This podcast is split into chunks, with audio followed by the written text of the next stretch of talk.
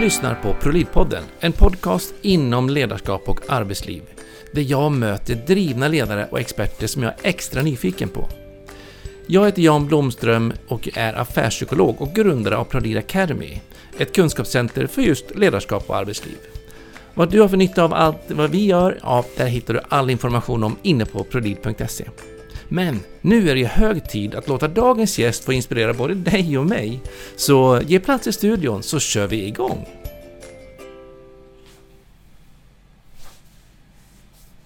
Hjärtligt välkommen Jonathan Lidström till ProLid-podden. Tack så mycket Jan. Du är ju VD och medgrundare av Crowd Collective. Stämmer.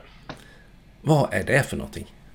Eh, det är ett konsultbolag som vi grundade för snart sex år sedan. Eh, fokuserat på digitalisering och coachning. Ja. Mm, jobbar mycket med att skapa långsiktigt digitalt värde hos våra kunder.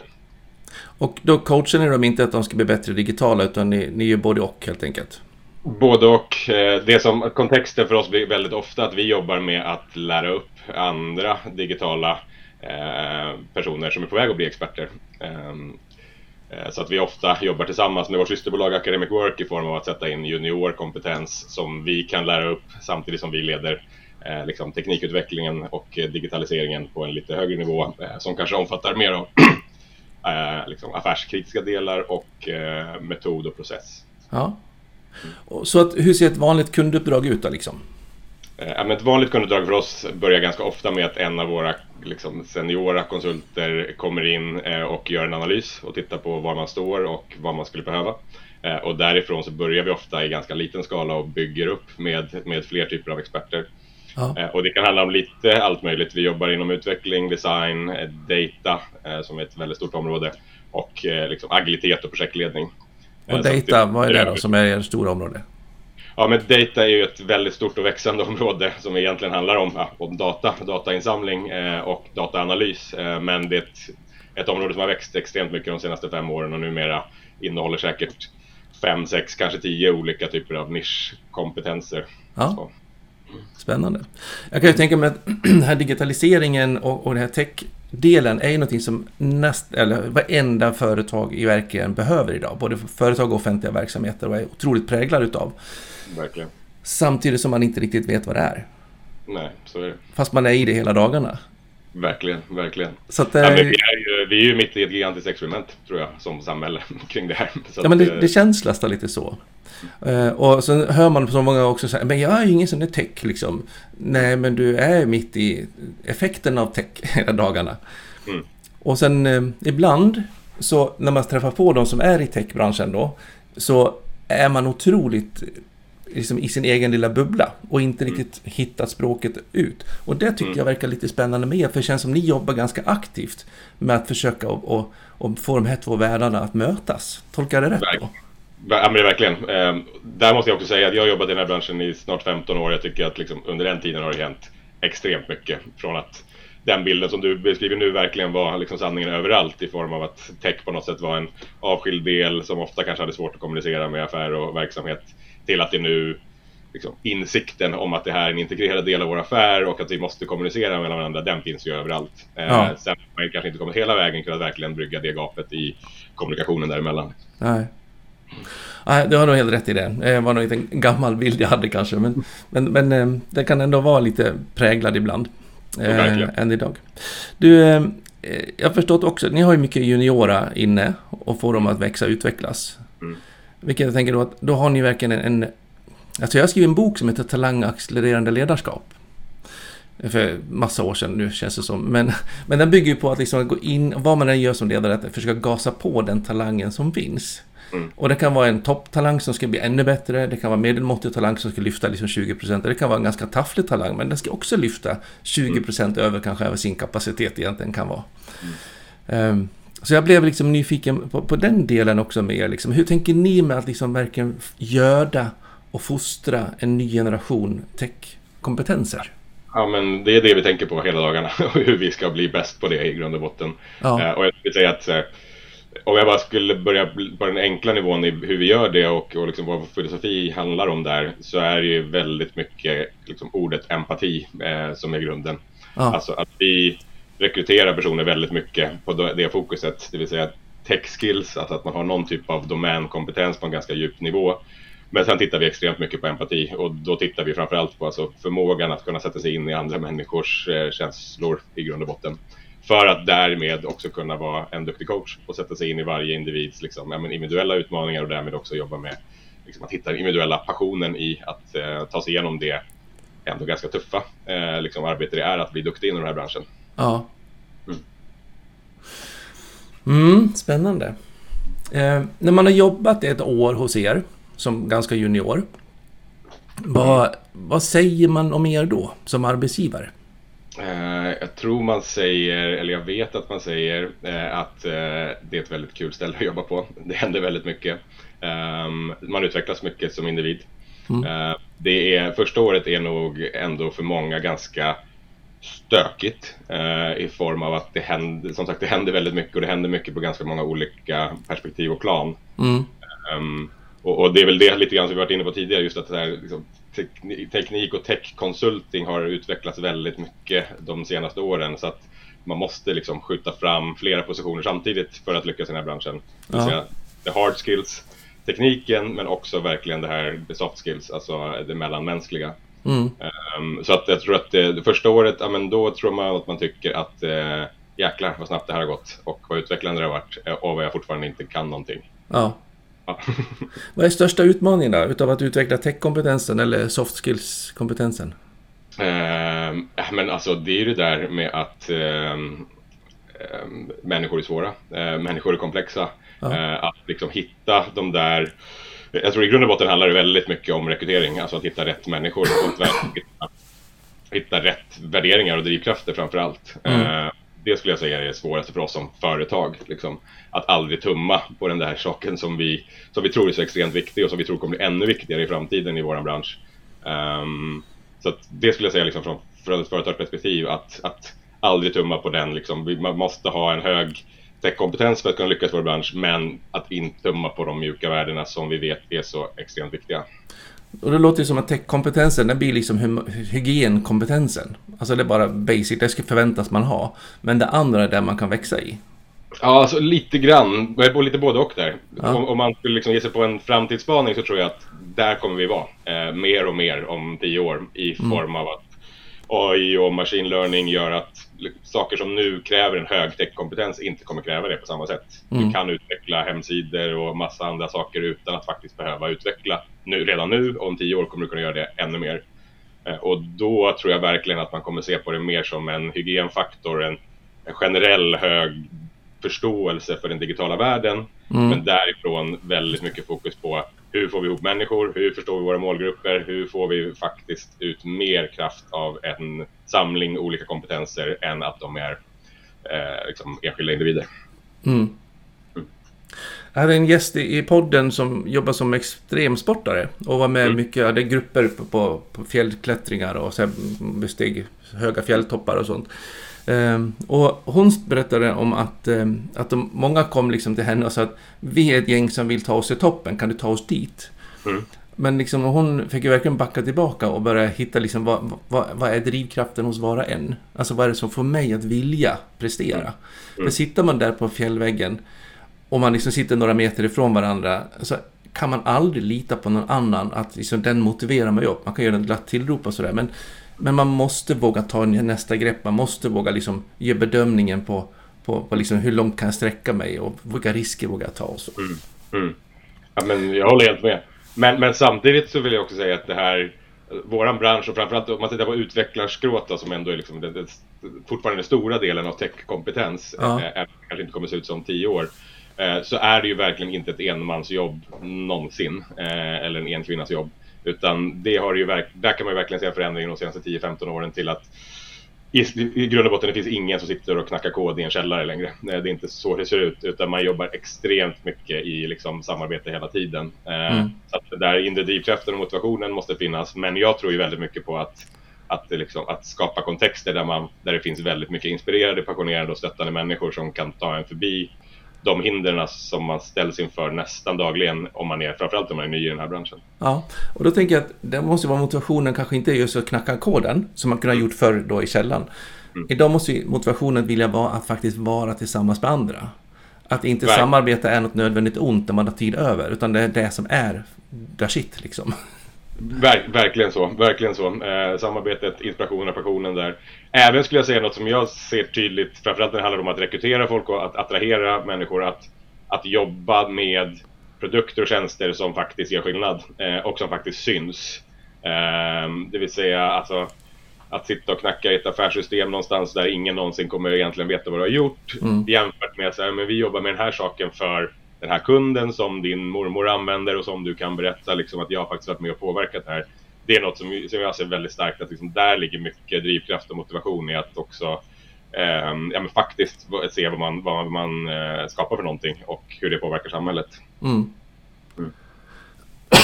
kan man se det att det hänger ihop med med liksom branschen för övrigt, att man faktiskt, mycket som jag ser det ofta med, med yngre generationen, att man, man vill veta vart min lilla pusselbit hänger ihop i för pussel. Mm.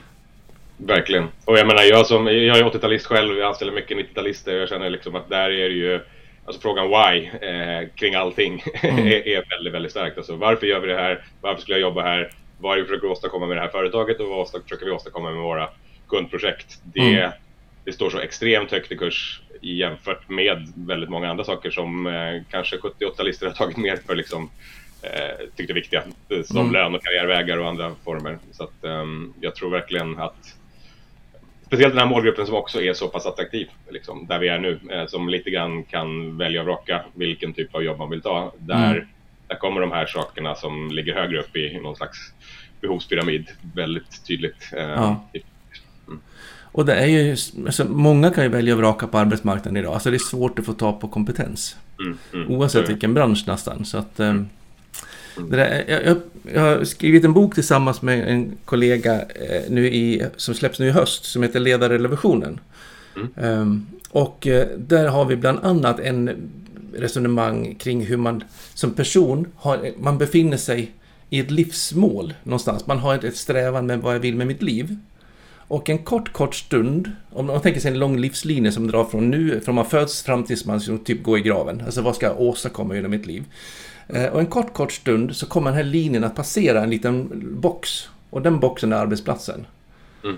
Så att jag drömmer ju om någonting jag vill få till. Och en kort stund så jobbar jag på samma arbetsplats som just dig, Jonathan. Mm. Och just då är vi liksom i teamet. Det är då vi ska skapa någonting just i den kontexten.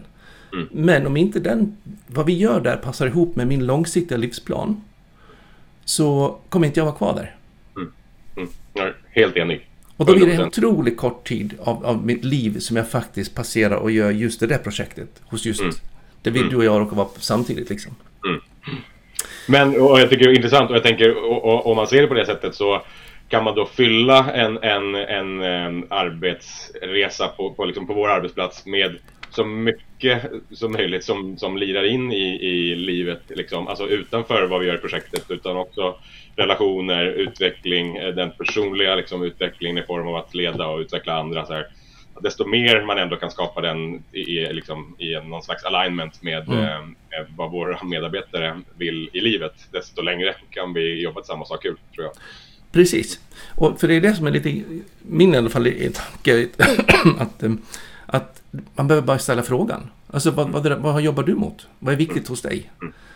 Det är som man så många ställen kanske glömmer att faktiskt checka av. Att man säger att men nu är du på jobbet, nu är det här våra affärsmål som gäller. Liksom kör. Men glömmer man av den frågan, ja men då blir det stor möjlighet att den här tiden man är tillsammans ganska kort. Vi har ju lite grann lyxen kanske, tror jag, i vår bransch. Lyxen och utmaningen är att eh, Eh, I grund och botten, vi har duktiga konsulter, vi har byggt upp konsultbolag under lång tid och har därmed också liksom, stora kontaktnät och i grund och botten inte så svårt att sälja kompetens. Liksom. Mm. Eh, utan för oss handlar det väldigt mycket om att rekrytera rätt människor. Där ligger utmaningen, där ligger vår, liksom, vår flaskhals i, i, i att kunna eh, skala och utveckla bolaget mm. och göra det med rätt människor. Och därför blir det så tydligt för oss att liksom, det handlar alltid om det. Alltså, våra medarbetares karriärmål, hur lirar de mot de projekt vi tar in? Vi måste börja där. För ja. går vi fel där, ja, då slutar man. Liksom, ja. För att då finns det tio andra erbjudanden som eh, ringer med både bra lön och eh, spännande saker att göra. Um, Hur gör ni för att fånga upp det där? Hur, så rent konkret? Alltså genom att prata hela tiden. Och ja. genom att, minst att, hela vårt, att hela vårt säljteam liksom har det som, som sitt huvudsakliga liksom, fokus. Vi ska sälja, men vi ska bara sälja rätt saker. Och det, hur gör vi det? Jo, genom att ni måste känna alla våra konsulter på ett djupt plan och prata ja. med dem varje dag. Och även i rekryteringen då, hur pratar ni mycket under själva rekryteringsprocessen? Alltså innan ja. de har skrivit under? Ja, nej, men då, då egentligen hela bolaget. Vi, som jag säger, vårt bolag, vi har delat in oss i det som vi kallar för Crowd. Eh, anledningen till att det heter Crowd Collective. I grund och botten mindre domängrupper. Eh, så att man kan jobba med människor som verkligen är passionerade kring precis det man själv jobbar med. Också för att kunna behålla det lilla i det stora när vi växer. Eh. För att ha den tryggheten, stöttningen och kontexten. Så att hos oss är det så egentligen att crowdet är väldigt involverade i hela rekryteringen från början. Det. Ehm, det vill säga man träffar väldigt många människor hos oss och därmed så är det en väldigt litet nålsöga att komma igenom i att, så här, eh, att passa både liksom, teknik och domänkompetensmässigt men också framförallt kulturellt och värderingsmässigt. uh, och därmed och såklart, det går åt båda håll där för att jag tror att det också skapar en attraktion att få träffa så många härliga människor och se att så här, det här är på riktigt och jag får inte bara höra det här från en VD eller en rekryterare utan jag får verkligen liksom, känna och se på det på de som jag kommer jobba med. Mm. Vad spännande. Man blir, man blir så fylld, det bara snurrar i huvudet såklart. Eh, men i, i den senaste boken så skriver jag en del om det här med, med, att ha team som organisatorisk enhet. Och även möten som organisatorisk enhet. Att, mm. att liksom crowd, och då tänker jag liksom kopplingen då till din crowd-tanke mm. där, liksom att det är det som är liksom den strukturella delen. Det är där man har den lokala verksamhetsnära äganderätten till sitt ansvarsområde. Exakt. Exakt, och det är där så... man kan ta mest ut och, och, och, snabbast, för där har man mest koll på vad man håller på med. Ja. Eh, och, och eh, är väldigt nära marknaden eh, på ett annat sätt. Och också och att man som... Ja, du förstår. Nej, så för oss handlar det ju också om att, också om att skapa liksom, en attraktiv arbetsplats och också en, en konstant utvecklande arbetsplats. Liksom, våra, våra målsättning är ju så här, vi vill bli den bästa arbetsgivaren för digitala talanger. Ja. Liksom, vi vill attrahera utveckla och behålla eh, fantastiska människor. Liksom. Och, och det är målsättningen, då vill vi också att hela bolaget hela tiden jobbar med hur når vi dit liksom, och hur itererar vi oss själva framåt hela tiden i det. det. Och därmed sätter vi också väldigt mycket mandat ner i, på crowd-nivå för att i grund och botten eh, bygga sin egen vardag och sin egen liksom, arbetsgivarupplevelse eh, på många sätt. Ja, såklart. Och då blir man ju som högsta chef i det läget också den som har koll på att man lokalt har kontroll. Mm, exakt. Att man inte är där uppe som har kontrollen utan den ligger lokalt verksamhetsnära. Exakt. Exakt. Spännande. Mm. Men nu har vi fått in dem, du har lyssnat av, ni har pratat mycket, ni har liksom lokala nätverk som fångar in och, och, så har man fått sitt jobb, man börjar jobba tillsammans. Och sen behöver man ju då kompetensförsörja det här gänget då. Mm. Hur tänker ni kring kompetensförsörjning idag? Tänker du kompetensförsörjning som är att säkerställa att vi rekryterar rätt eller att vi utvecklar kompetenser Att utveckla de som ni redan har. Mm. Just det. Mm. Ja, men där, där börjar det väldigt mycket i crowdet. Det vill säga, där har vi eh, liksom, givet att tech är ändå ett brett område, eh, mm. utveckling är fortfarande ett brett område. Vi har flera olika crowds inom utveckling, liksom front ja. back-end och fullstack. Eh, och eh, väldigt mycket kompetensutveckling sker inom crowdet. Det vill säga, dels försöker vi alltid fokusera på att man har uppdrag, eh, eller det, det är där det börjar, att man har ja. uppdrag som lirar med ens egna karriärmål och karriärmålsättningar. Det är A och Kan inte vi leverera på det, då, vet vi, då kommer vi tappa folk. Liksom. Ja. Och, och, det är något som vi verkligen säger så här, hos oss kommer vi aldrig tvinga ut dig i något som inte passar. Eh, liksom, vi är så pass bra på att sälja att vi kommer alltid ha någonting. Liksom. Eh, det kommer inte alltid passa allt, men, men liksom, eh, sätter du upp fem viktiga saker för dig så kommer vi kunna träffa minst tre. Liksom. Ja. Eh, där börjar väldigt mycket och såklart, vi, våra konsulter jobbar ju 40 timmar i uppdrag, de flesta av dem i veckan, så att, jag menar, där sker ju en primär kompetensutvecklingen. Att, att vara i rätt uppdrag och sen därifrån ha stöttning av crowdet. Det vill säga mm. att lätt ta upp telefonen eller kanske i vår värld mer skriva på Slack eller något liknande. Mm. Eh, för att snabbt kunna få stöd. Eh, men sen har vi också mer formell kompetensutveckling, alltså hela crowdet tillsammans. Vad behöver vi, vad behöver vi utvecklas inom? Vilka spännande tekniker finns? Kan någon någonting här som ingen annan kan som man kan lära varandra?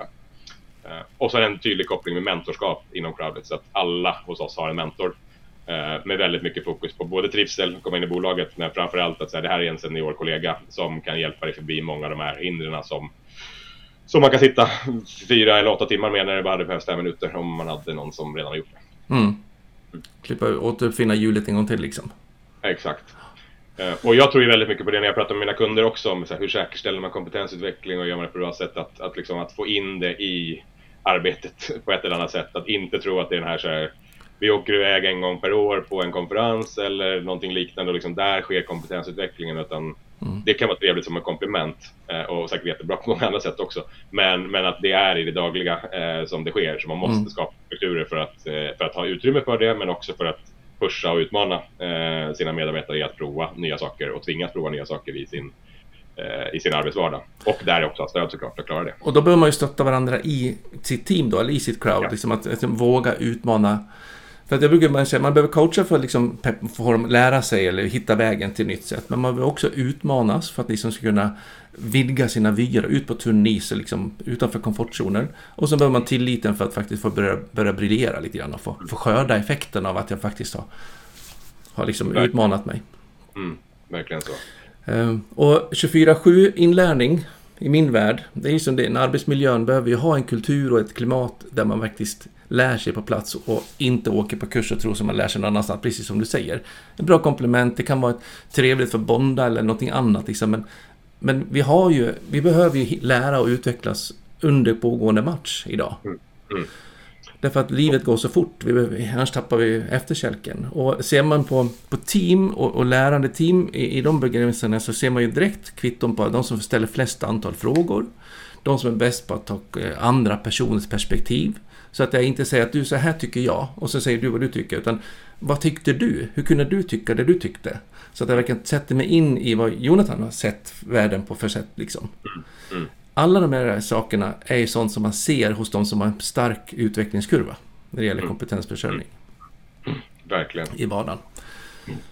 Jättespännande och kul att ni har gjort det liksom så pass systematiskt. Och klart att ni har ju också en verksamhet där, jag misstänker i alla fall, där ni kanske kan välja att sälja in lite olika saker beroende på vad de tycker är kul att jobba med. Absolut. Till våra medarbetare menar du? Ja. Ja, absolut. Verkligen så. Vilket vissa andra branscher kanske inte riktigt klarar av att göra grann. Jag tänker på de som, ni som lyssnar. Att, att de kanske säger, men vi kan ju inte välja vilket jobb vi ska ha. Vi får de vi har liksom, eller vi har det vi har. Mm. Eh, men jag tror att även, även när man sitter och har en ganska given arbetsmängd eller uppgift och fokus så kan vi faktiskt flytta ganska mycket. Men det förutsätter ju att man vågar ta diskussionen i gänget och se var, var funkar jag bäst någonstans? Vad skulle jag tycka var kuligast? Och jag kanske tyckte det någonting var jättekul en hel, förra månaden men nu så har det hänt någonting i mitt liv som gör att jag orkar inte det. Jag måste ha något nytt. Jag tröttnar på det där. Och, och, jag tror så att, eh, för att göra det lite enkelt kan man säga ändå att, eller för enkelt för företagare i alla fall om man sitter och tänker på de här frågorna, att så här, tittar man på techkompetens, som vi pratar om, mm. då finns det så många anledningar till att, till att verkligen tänka på de här frågorna, för att du kommer inte lyckas annars. Framförallt utifrån att det handlar om så här, alltså att skapa förutsättningar för kompetensutveckling och liksom passion i arbetet. Där dels så kommer du få mer effekt, på mm. sikt i alla fall, liksom, för att det, men det här handlar om att få ihop många människor med olika typer av perspektiv och skapa eh, produkter som är bättre än andras. Liksom. Det, det, är svårt och det liksom, bygger ändå på passion och samarbete. Men mm. sen handlar det också om ren attraktionskraft tror jag. Alltså vill man kunna attrahera och behålla den här typen av människor och bygga upp sin egen digitala kompetens, då måste man vara attraktiv och då måste man tänka på de här delarna. Då, då kan ju ett sätt vara till exempel att säga men fredagar är innovationsdagar. Liksom. Här har vi inte affärsmål utan vi kopplar det, liksom, man får jobba fritt men, och vi kan säkert få ut massa värde av det. Men det finns ett tydligt värde som både handlar om attraktionskraft och långsiktigt liksom, eh, effekt av det här teamet. Och att man vågar göra den delen synlig så att det inte är en dålig agenda. Verkligen, verkligen så. Um, jag tänker också det med att vara en ha, jobba med attraktiviteten och vara attraktiv. Det är också någonting som man inte kan säga att nu är jag attraktiv. Utan den ligger ju alltid i betraktarens ögon att vara, bedöma om jag är attraktiv eller inte. Mm, mm. Så därför lär man ju också ha det här snacket som du pratar om, att prata mycket och fråga, ställa frågor. Och, och, därför kan man inte sitta på några höga hästar och känna så här, vi var superbra för tre år sedan och det är vi fortfarande. Utan det här, det här är ju liksom en konstant iteration. Liksom. Var är vi nu? Hur känner vi kring det här? Och givet att vi är, i alla fall vi, ett bolag med väldigt engagerade medarbetare så finns det ju alltid saker som folk är väldigt missnöjda med. Eh, alltså Därför att vi, jag tror att det, man, man, har den kulturen att vi pratar om det väldigt mycket och det gör att vi hela tiden har saker som vi arbetar på att, att förbättra. Liksom. Framförallt mm. perspektivet, hur är vi en bra eh, arbetsgivare? Ursäkta. Eh, ibland så tycker jag man stöter på arbetsplatser som när man liksom för den här typen av resonemang så säger de att ja, men det är inte medarbetarna som ska bestämma. Mm. Utan det är vi som, som mm. ledning. Mm. Um, hur tänker du kring, kring det? För ni misstänker jag styr ganska rejält Fast på ett annat alltså, sätt misstänker jag. Från mig så kommer det ju så här, jag, jag, jag fick ju den här chansen, eller jag pitchade och startade det här bolaget som ett eh, systerbolag till Academic Work för, för sju år sedan och när jag fick den chansen så tittade jag mig djupt i spegeln och vilket bolag vill jag bygga? Liksom. Jag vill bygga bolag tillsammans med andra. Eh, jag vill inte sitta på, på den höga hästen och jag vill inte ha det ultimata ansvaret ensamt liksom, utan för, för mig har det alltid varit drivkraften att här, samla coola, omtänksamma människor och skapa en fantastisk plats där jag har jättekul varje dag när jag kommer. Liksom. Ja. Eh, så att, att eh, liksom, jag har varit väldigt tydlig med den drivkraften från dag ett. Så här, den typen av bolag vill vi skapa och därmed har ju sådana människor som också verkligen vill vara med och bygga bolag och verkligen påverka attraheras till det. Så att eh, liksom, men egentligen från dag ett har det varit en, eh, ja, men en väldigt platt organisation eh, som har ju både sina för och nackdelar och sina utmaningar. Och hur kan du styra en sån, hur upplever du att du har styrning och kontroll på en sån platt organisation? Uh, ja, men det handlar ju mycket om ändå, att ändå skapa liksom, strukturer och tydlighet för hur vi gör saker och, vi, och i vilka forum liksom, uh, kanske inte nödvändigtvis beslut tas, men åtminstone de diskuteras uh, så att de som behöver vet om dem.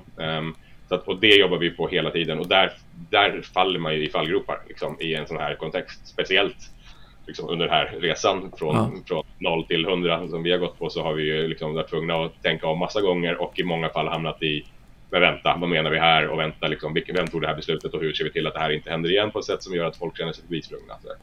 Så målet är inte att göra rätt utan målet måste vara att göra bättre? Verkligen, verkligen så. Och då är ju också någonting som var bättre igår kanske inte var bättre idag, utan det måste vi göra på ett annat, nytt, bättre sätt idag. Verkligen så. Och, och lite grann också bara målet. alltså, jag har rätt svårt att säga att målet är målet. Jag tycker resan är målet. Alltså på riktigt, verkligen. Ja. Och, och eh, att det liksom i grund och botten så här, vi, vi ska skapa coola saker, vi ska jobba med, med kunder som gör rätt saker och med fantastiska människor och har kul så länge vi kan. Liksom. Ja. Man lever en kort stund på den här jorden och eh, och man lägger många timmar av sin dag på ett arbete och man jobbar i en bransch som vi liksom. Så att, ja. eh, resan. Jag brukar prata om mål som eh, viljeinriktning eller strävansmål. Alltså mm. någonting ditåt. Vi behöver vara överens om att vi ska ha någonting åt det där hållet. Mm.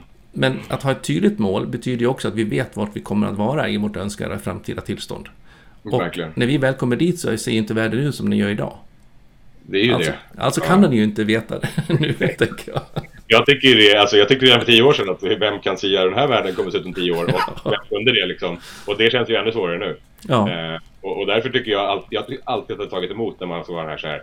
Om tio år ska vi ha x antal hundra miljoner, x antal hundra anställda och x antal liksom så här, ja, det kommer vi liksom. Vi har en fantastisk rörelse och vi kommer lyckas tror jag med det. Men det inte liksom, jag har väldigt svårt att känna att det är där man motiveras och det är där och att det egentligen har en så stor poäng att sätta den typen av målen. Utan jag håller helt med. Liksom. Vi har en väldigt tydlig riktning, vi vet vad vi vill göra. Leading tech, developing people. Liksom. Vi har en ambition och eh, någonting vi vill åstadkomma i den här världen och vi tar det så långt vi bara kan. Ja, jättespännande. Alla de som lyssnar nu då, som tycker att men, vi har inte så jäkla kul på vårt jobb. Liksom, har du något bra tips? Liksom? Vad behöver de tänka på? För att liksom, få lite roligare och kunna delegera lite mer och få lite... Ja, ja men en väldigt bra fråga. Alltså, eh, Rekrytera roliga människor, det är jättebra. Nej, det var väldigt exakt.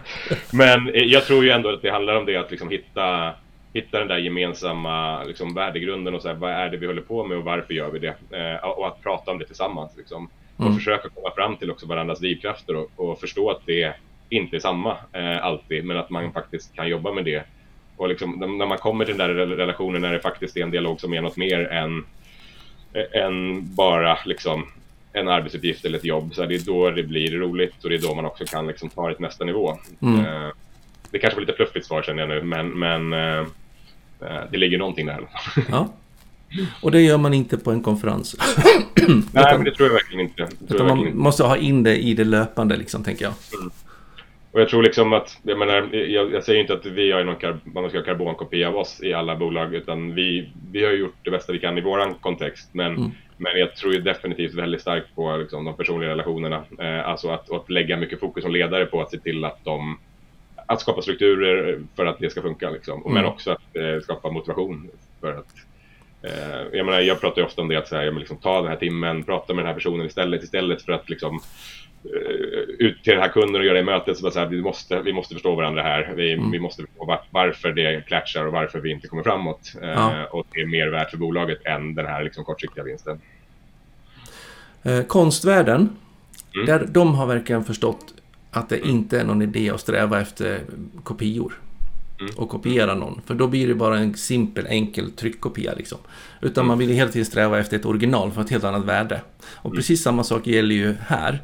Tänker jag, att inte göra en kopia av er utan faktiskt hitta sin egen. Men att bli inspirerad, ta med sig hem, öppna upp lite grann, börja prata lite mer. Ha diskussionerna med folken, ha en diskussion med sig själv om vad vill jag, vart vill vi? Så att man liksom börjar mejsla fram så sakteliga. Och göra massa fel liksom. Det är väl också det alltså, i det här. Alltså, mm. om man, om, jag tror att om, om man är eh, ärlig och hjärtlig i liksom det här är ambitionen och det här är ambitionen på riktigt. Vi vill skapa någonting bra och mm. vi vill det tillsammans. Det är kanske lite fluffigt, vi är inte helt överens men vi vill liksom åt ett samma, liknande håll. Så här. Då får man ju också ett mycket större utrymme för att alla är med på att man kan göra fel. Liksom, och att det går fel och att man snabbt kan rätta till det. Ja. Jag tror att det har varit en stor nyckel till oss. Vi har gjort hundratals fel. Liksom. Vi har gjort massa grejer som har varit jättedumma. Men vi har ett stort grund förtroende tror jag inom hela bolaget för att vi försöker skapa någonting bra och blir det fel så vet vi att det var för att det blev fel, inte för att någon ville liksom något ont. Det är ingen attack liksom mot er. Nej. Har ni ditt bästa exempel då, eller bästa tips på hur man kan avdramatisera fel? Uh, nej, men det tror jag, det, där tror jag handlar väldigt mycket om liksom, alltså, de informella och formella ledarnas liksom, sätt att reagera på det. Uh, och, och, och, att lyfta upp saker som går fel. Eh, och, och, visa att så här, här lärde vi oss något jättebra.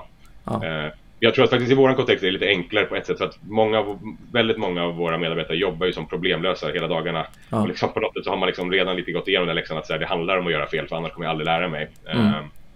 Um, men, men jag tror att det handlar väldigt mycket om att prata om det och att se till att det liksom jag menar, i ett öppet möte när vi pratar om man verkligen liksom, vilken ton har jag, vilken min får jag när, när vi pratar om ett fel. Så här, ja. eh, det, det, säger väldigt mycket. Och jag tänker då till er som lyssnar också att liksom, när ni, om ni känner att inte ni kanske har den kulturen idag, börja egentligen med att bara punkta ner några exempel på hur man förväntar sig att någon reagerar eller beter sig när man upptäcker något fel. Just det med som du säger, eh, attityden, kommentaren, rynka ner pannan, liksom, eller vad man nu är för någonting få ner det på en liten sån här checklista eller på ett litet ark. Någonting sånt här tänker vi att mm. reaktionen ska bli när vi upptäcker något fel i vår verksamhet. Mm. Bara det kan göra att ni kan börja diskutera och prata om det, tänker jag. Och börja mm. göra en reell förflyttning i att inte gå i försvar. För annars gäller lite den här standarden att ett fel, då är det liksom allvarssamtal och det ska liksom vara skriftliga varningar och så är det de här arbetsrättsliga paketet som man kopplar på direkt. Mm.